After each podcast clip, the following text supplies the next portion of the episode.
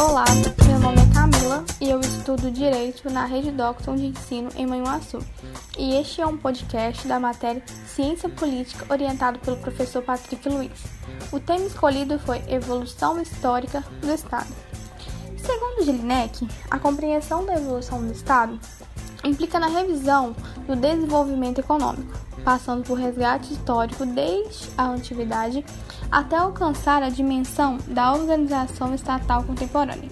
Apesar das inúmeras definições de estados elaboradas por diversas correntes filosóficas, políticas, jurídicas para indicar a finalidade ou a causa material ensejadora da sociedade politicamente organizada no plano teórico. Foi a partir da obra de Maquiavel que o termo Estado passou a designar unidade política global. Segundo a teoria marxista, que engloba não apenas a teoria de Karl Marx, mas de todos os historiadores, filósofos, sociológicos e demais estudiosos que lhe sucederam a partir de suas premissas.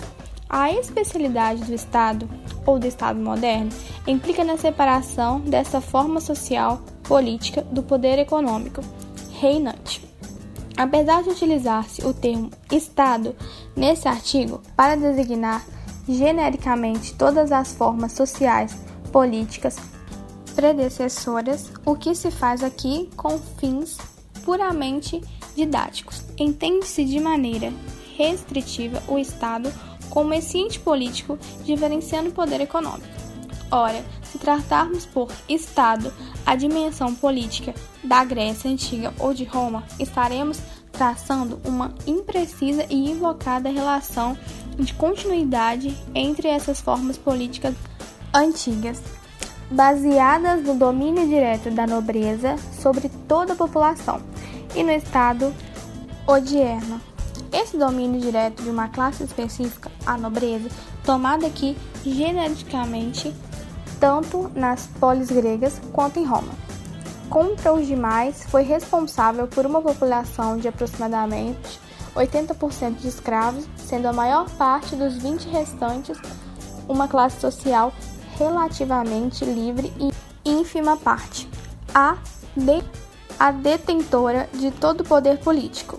A partir dessa prerrogativa, o filósofo pontua que o Estado surgiu como Estado teocrático, no qual o poder estaria fixado numa figura considerada divina, passando para o estádio abstrato.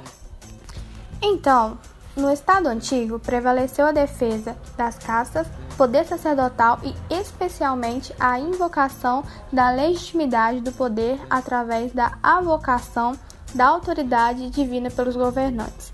Em suma, fez presente o mando direito, o domínio social irrestrito de uma classe social específica, como os patrimônios em Roma, sobre as demais classes. Tomando novamente o exemplo de Roma, teremos duas classes inferiores, escravos e plebeus.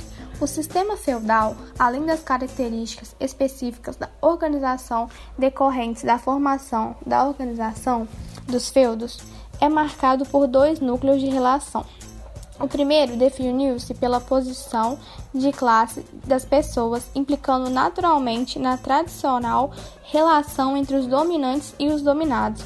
O segundo núcleo, mais amplo, distinguiu-se pela expansão mercantil, recolocando as pessoas em outra posição reconhecida pelo poder de compra, onde o valor do sujeito se expressava através dessa potencialidade agora desvinculada da classe social a que pertencia.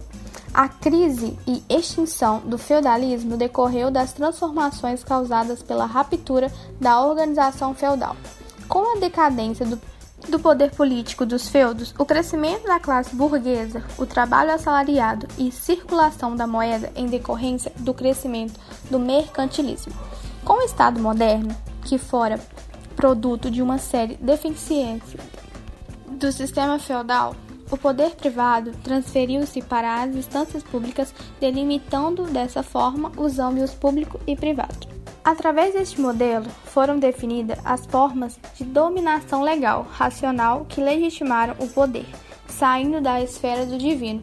A sociedade passou a conviver com a burocracia estatal, a tripartição dos poderes do Estado absoluto com os poderes para prescrever leis, efetivando a autoridade através de instrumentos legais. Posteriormente, surge na França a monarquia constitucional. O Estado liberal, de natureza plural, foi formado pela reunião das concepções éticas, políticas e econômicas, centrado no individualismo e liberalismo no transcurso do modelo liberal. As principais insurgências foram lançadas contra a garantia absoluta da propriedade, o controle da economia e, por fim, surge com escopo de fazer o intermédio entre o Estado liberal, norteado pelos princípios de direito natural e eminentemente realista, e a Igreja.